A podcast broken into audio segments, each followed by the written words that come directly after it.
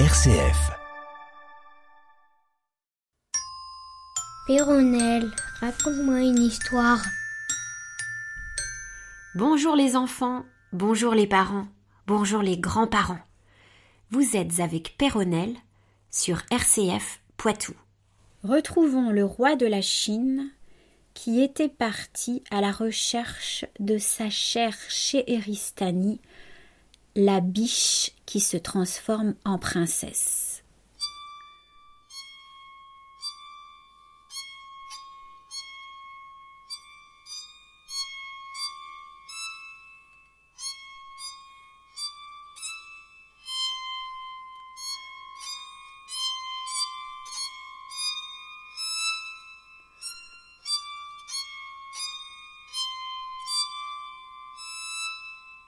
Continuation de l'histoire de Rusvanchad et de la princesse de Chéhéristanie.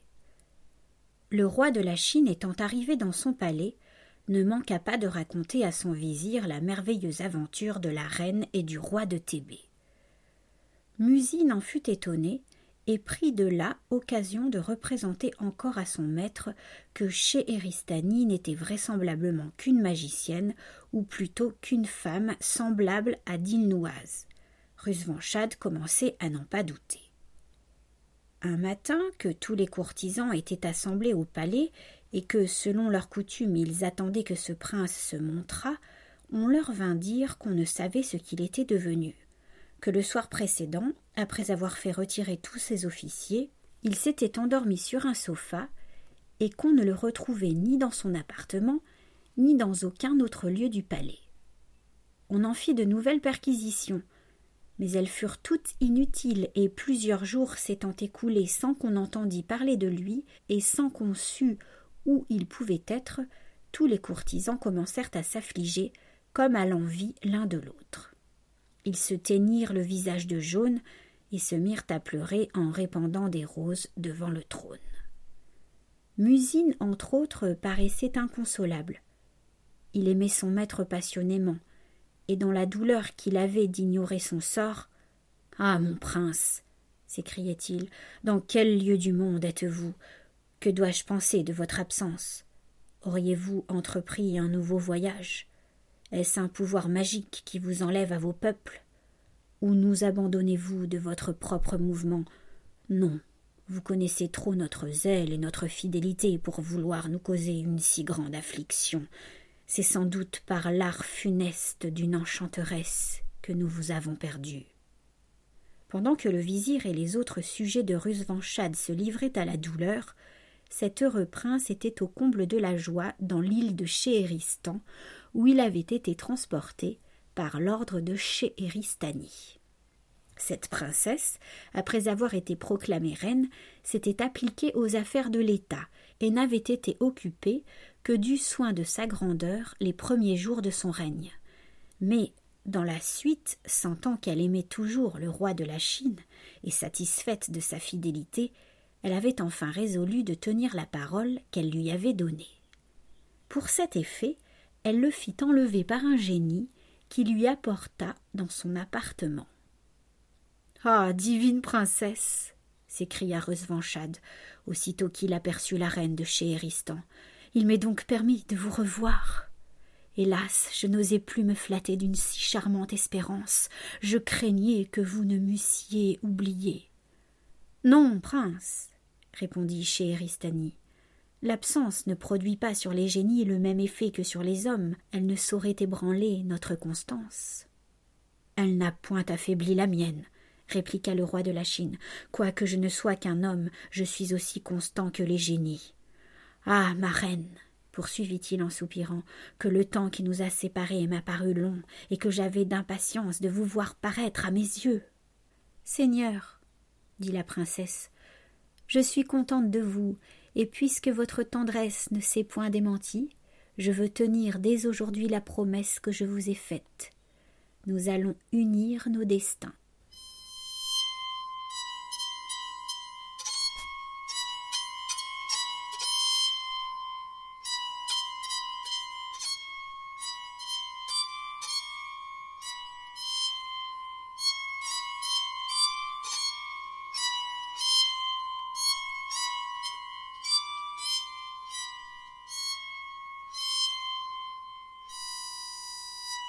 Vingt-septième jour. Le jeune roi de la Chine remercia Scheheristani de ses bontés et lui jura un éternel amour. Après cela, tous les grands du royaume et le peuple s'assemblèrent devant le palais par ordre de la reine, qui leur dit Grands et petits génies qui m'écoutez, comme vous vous êtes tous engagés par serment à m'obéir, lorsqu'après la mort de Ménuché mon père, vous m'avez revêtu de la puissance souveraine, je vous déclare que je vais épouser le prince Rusvanchad, et je vous ordonne de le regarder comme votre maître. En même temps, elle le fit venir et le leur montra. Tous les génies applaudirent au choix de la reine, et quoique le roi de la Chine ne fût qu'un homme, ils ne laissèrent pas tant ils aimaient leur princesse, de le couronner roi de Chéhéristan. La cérémonie du couronnement étant achevée, on travailla aux préparatifs du mariage. Mais avant que de l'achever, Chéhéristani dit à Rusvanchad Seigneur, il faut que vous me promettiez une chose. Je n'exige de vous cette promesse que pour notre commun bonheur. Mais il est absolument nécessaire que vous me la fassiez et que vous la teniez absolument. Car si par malheur il vous arrivait d'y manquer, nous serions tous deux fort à plaindre. Eh, madame, de grâce, interrompit le roi de la Chine, c'est trop me tenir en suspens.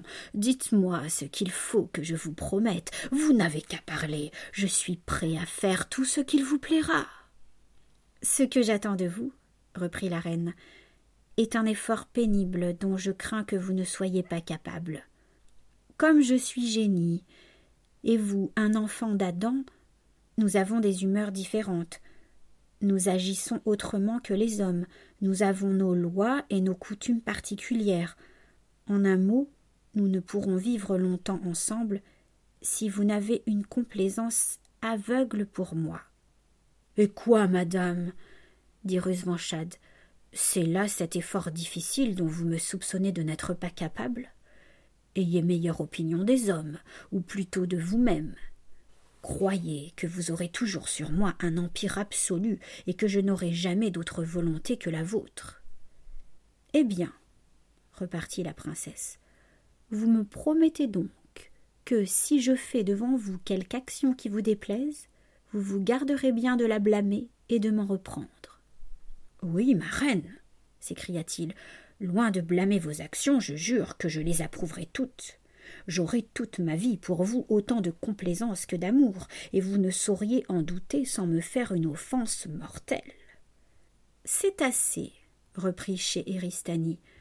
Je me repose sur la loi de ce serment, et quelque chose que je puisse faire devant vous, j'espère que vous garderez le silence. Au reste, ne pensez pas que je vous demande une complaisance injuste. Les génies ne font jamais rien mal à propos. Si quelquefois vous me voyez faire des actions qui ne vous paraissent pas raisonnables, dites en vous-même Elle n'agit pas ainsi sans raison.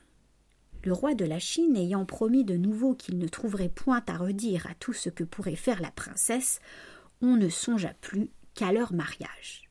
La reine fit monter Rusvanchad sur un trône d'or et puis s'assit auprès de lui. Tous les grands se rangèrent devant eux et toutes les femmes de la princesse se mirent aux deux côtés du trône. Les grands rendirent leurs hommages et leurs respects au roi, et firent une cérémonie particulière aux créatures de leur espèce. Ensuite, le peuple célébra ce mariage par des réjouissances qui durèrent trois jours. Le roi de la Chine, charmé de son bonheur, ne s'occupa qu'à plaire à la princesse, et consacrant tous ses moments au jeu et au plaisir, il perdit pour un temps le souvenir de la Chine. Après une année de mariage, Scheheristani accoucha d'un prince plus brillant que le jour. Tous les génies firent de nouvelles réjouissances, et le roi, ravi d'avoir un fils de cette charmante princesse, ne cessait d'en rendre grâce au ciel. Il était à la chasse quand il apprit cette nouvelle. Il se rendit en diligence au palais pour voir l'enfant, que la mère tenait dans ses bras auprès d'un grand feu. Rusvanchad prit le petit prince, et après l'avoir baisé avec beaucoup de délicatesse, de peur de le blesser, il le rendit à la reine, qui le jeta dans le feu. Aussitôt, ô prodige surprenant, le feu et l'enfant nouveau-né disparurent.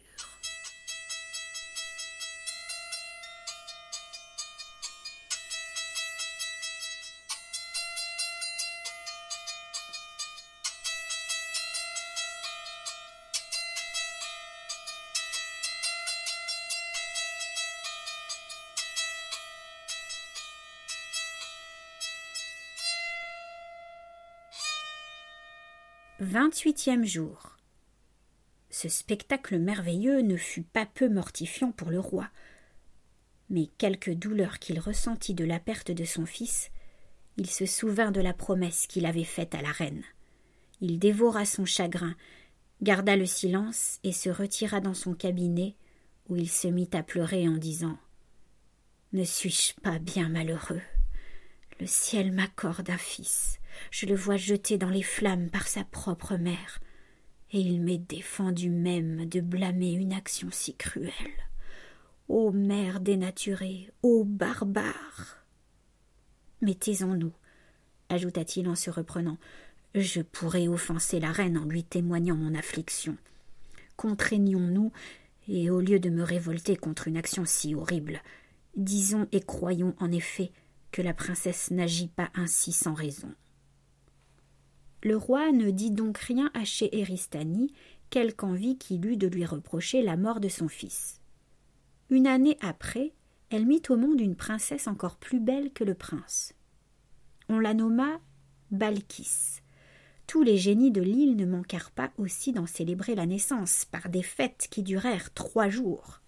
Le roi fut charmé de la beauté de sa fille, il ne pouvait se lasser de la regarder.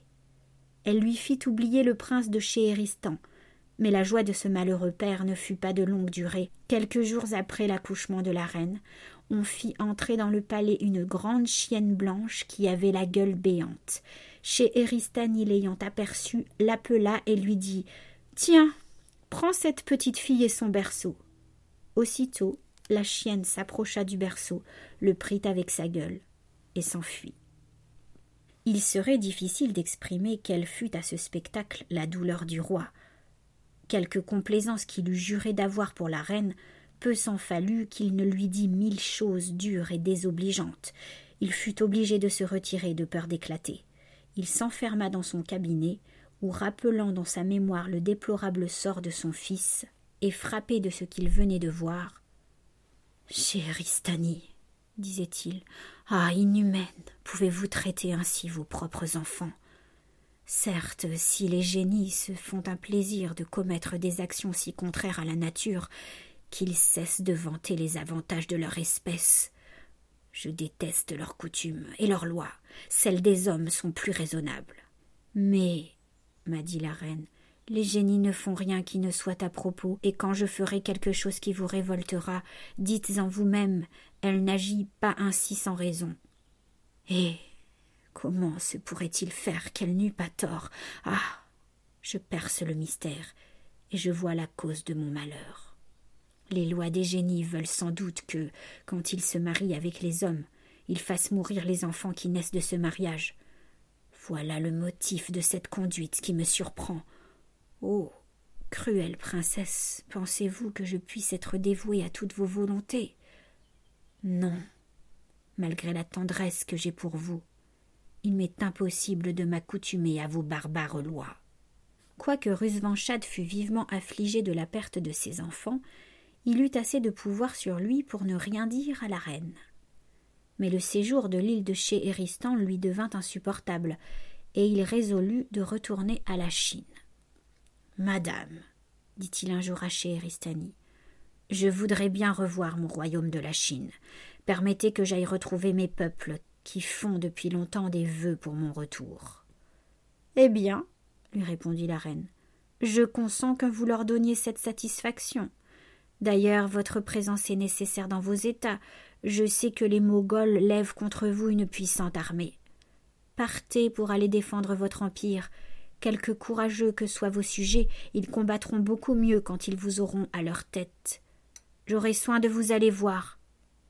En achevant ces paroles, elle appela un génie et lui dit Portez tout à l'heure le roi dans son palais de la Chine. En même temps, le génie obéit, et Rusvanchad se trouva bientôt dans son palais. Dès que Musine le vit, il en fut transporté de joie. Il se prosterna devant lui, la face contre terre, et il lui dit ah. Seigneur, le ciel a donc exaucé mes vœux, il vous rend à vos peuples. J'ai gouverné vos États pendant votre absence, et vos sujets, désespérant de votre retour, m'ont enlevé à l'Empire. Mais je revois mon Seigneur et mon Maître. Qu'il remonte sur son trône, qu'un esclave occupe depuis trop longtemps. Le roi conta au vizir tout ce qui lui était arrivé, et ce ministre en fut dans un extrême étonnement. Cependant, les Moghols s'approchaient de la Chine avec des forces considérables. Ils étaient déjà entrés dans ce royaume, et ils ne se promettaient pas moins que d'en faire la conquête entière. Sur le bruit de leur marche, Rusvanchad assembla le plus de troupes qu'il lui fut possible et alla au-devant de ses ennemis. Il les rencontra dans une vaste plaine où rien ne leur manquait. Il campa assez près d'eux, et bientôt on vit arriver une grande abondance de toutes sortes de vivres, et particulièrement de biscuits, de fruits et de conserves, avec une infinité d'outres remplies de vin et d'autres boissons. Ces vivres étaient sur des chameaux et des mulets, et un vizir de Rusvanchad les conduisait au camp. Ce ministre se nommait Véli. Comme il arrivait dans la plaine avec les vivres, la princesse parut devant lui, accompagné de plusieurs génies, qui déchargèrent les chameaux, écrasèrent les biscuits, les fruits et les conserves, les renversèrent, percèrent les outres. Enfin, ils mirent tout en pièces et répandirent toutes les boissons, de sorte qu'il ne resta rien qui fût en état d'être bu ou mangé.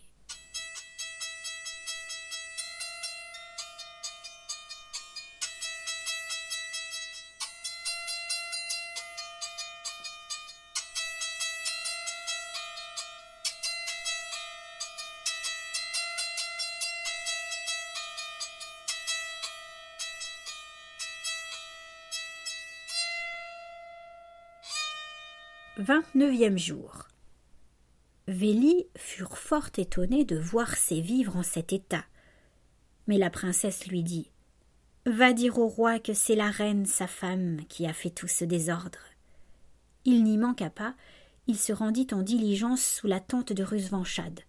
Sire, lui dit-il, voilà votre armée sans vivre. En même temps, il lui conta tout ce que la reine venait de faire, ce qui mit le roi au désespoir. La mort de ses enfants lui semblait plus excusable que cette dernière action. Il en était encore tout hors de lui-même lorsqu'il vit paraître la princesse. Madame, lui dit-il, je ne puis plus me taire. Vous avez mis ma patience à bout. Vous avez jeté mon fils au feu. Vous avez donné ma fille à une chienne. Quelque chagrin que cela m'ait causé. Je ne vous en ai rien témoigné. J'ai dévoré ma douleur. Mais ce que vous venez de faire ne pouvant être qu'un attentat à ma vie et à ma gloire, il m'est impossible de ne pas me plaindre de vous. Ah, ingrate, de quel prix payez-vous ma tendresse? Quel est votre dessein? Voilà mon armée dépourvue de toute munition de bouche. Que deviendra-t-elle? Parlez Et que deviendrai-je moi-même? Vous voulez sans doute que, sans combattre, je tombe au pouvoir de mes ennemis. Cela se peut-il souffrir? Seigneur, répondit la reine, il aurait mieux valu vous taire encore cette fois-ci que de rompre le silence si mal à propos.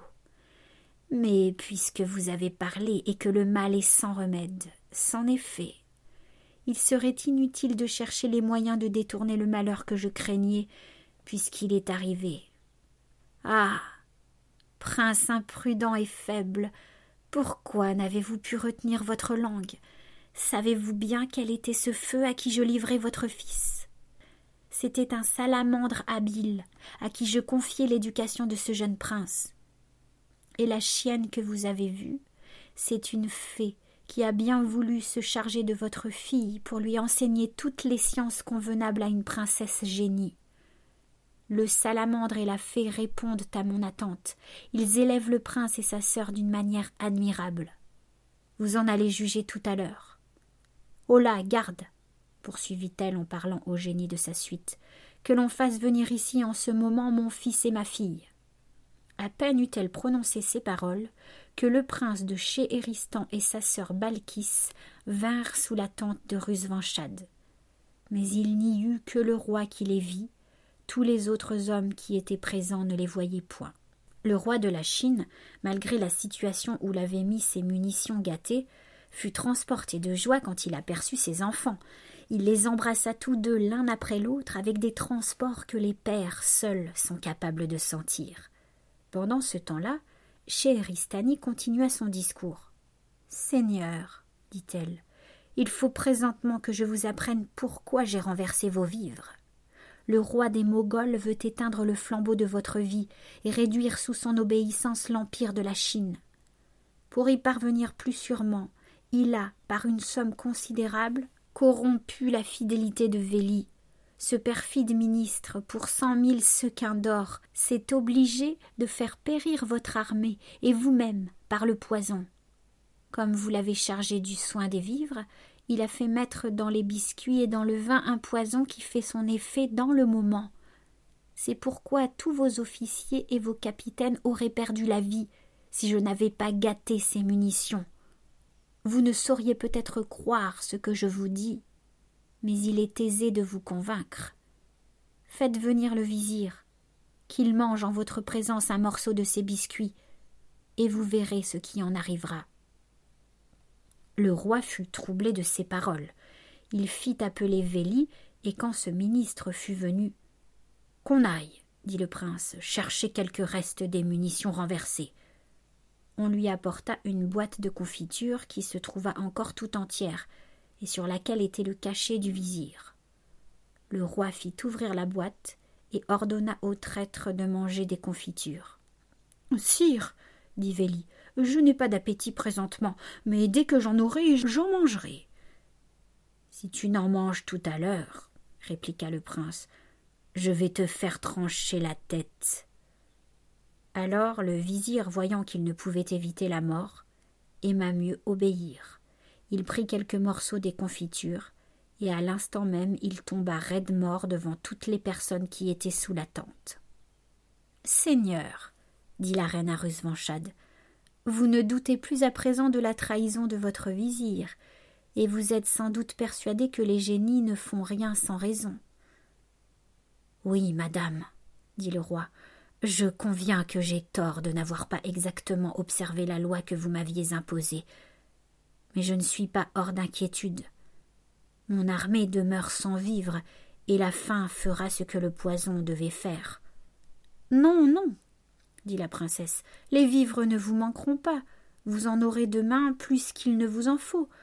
Car cette nuit vous attaquerez vos ennemis. Vous les taillerez tous en pièces, vous deviendrez maître de leurs munitions, et vous vous en retournerez dans votre capitale vainqueur et triomphant. Ce que la reine disait se trouva vrai. Au milieu de la nuit, cette princesse, avec tous les génies de sa suite, se mit à la tête des Chinois et fondit sur les Moghols, qui voulurent d'abord faire quelque résistance, mais ils furent tous renversés. Les génies et les Chinois en firent un si horrible carnage qu'à peine le roi des Moghols, qui commandait en personne, put-il se sauver.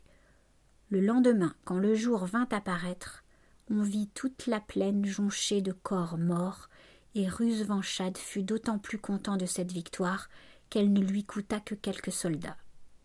Son armée fit un riche butin, tous les équipages des Moghols, aussi bien que leurs vivres qui étaient en abondance, devinrent la proie des victorieux.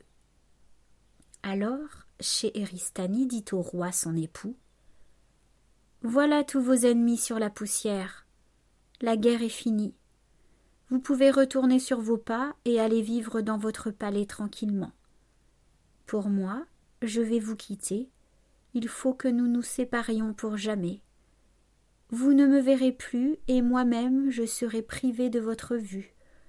C'est votre faute, mon cher prince. Pourquoi n'avez-vous pas tenu la promesse que vous m'aviez faite? Ah, juste ciel s'écria le roi à ce discours. Qu'est-ce que j'entends? Au nom de Dieu, madame, abandonnez ce funeste dessein. Je me repens de vous avoir manqué de parole. Daignez me pardonner. Je vous proteste que désormais vous ne vous plaindrez plus de moi. quelque chose que vous fassiez, soyez assuré que je me garderai bien de le désapprouver. Ce serment est superflu, dit la princesse. Nos lois m'ordonnent de m'éloigner de vous. Les lois des génies ne se peuvent enfreindre. Cessez de vouloir m'arrêter. Hélas, s'il dépendait de moi de vous pardonner, je ne serais pas inexorable. Adieu, prince, ajouta-t-elle en pleurant. Vous perdez vos enfants et leur mère. Vous souhaiterez en vain de les revoir. Ils ne s'offriront plus à vos yeux. En disant cela, elle disparut, aussi bien que le prince de Chéhéristan et la princesse Balkis.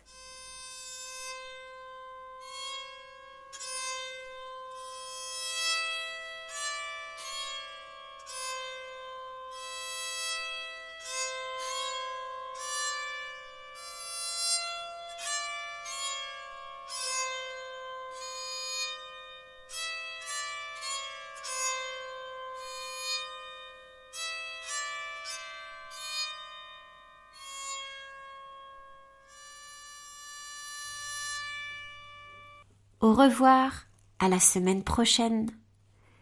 Merci à Éric Godalier qui a assuré l'enregistrement et le montage de cette émission, que vous pouvez retrouver sur le site de rcf.fr.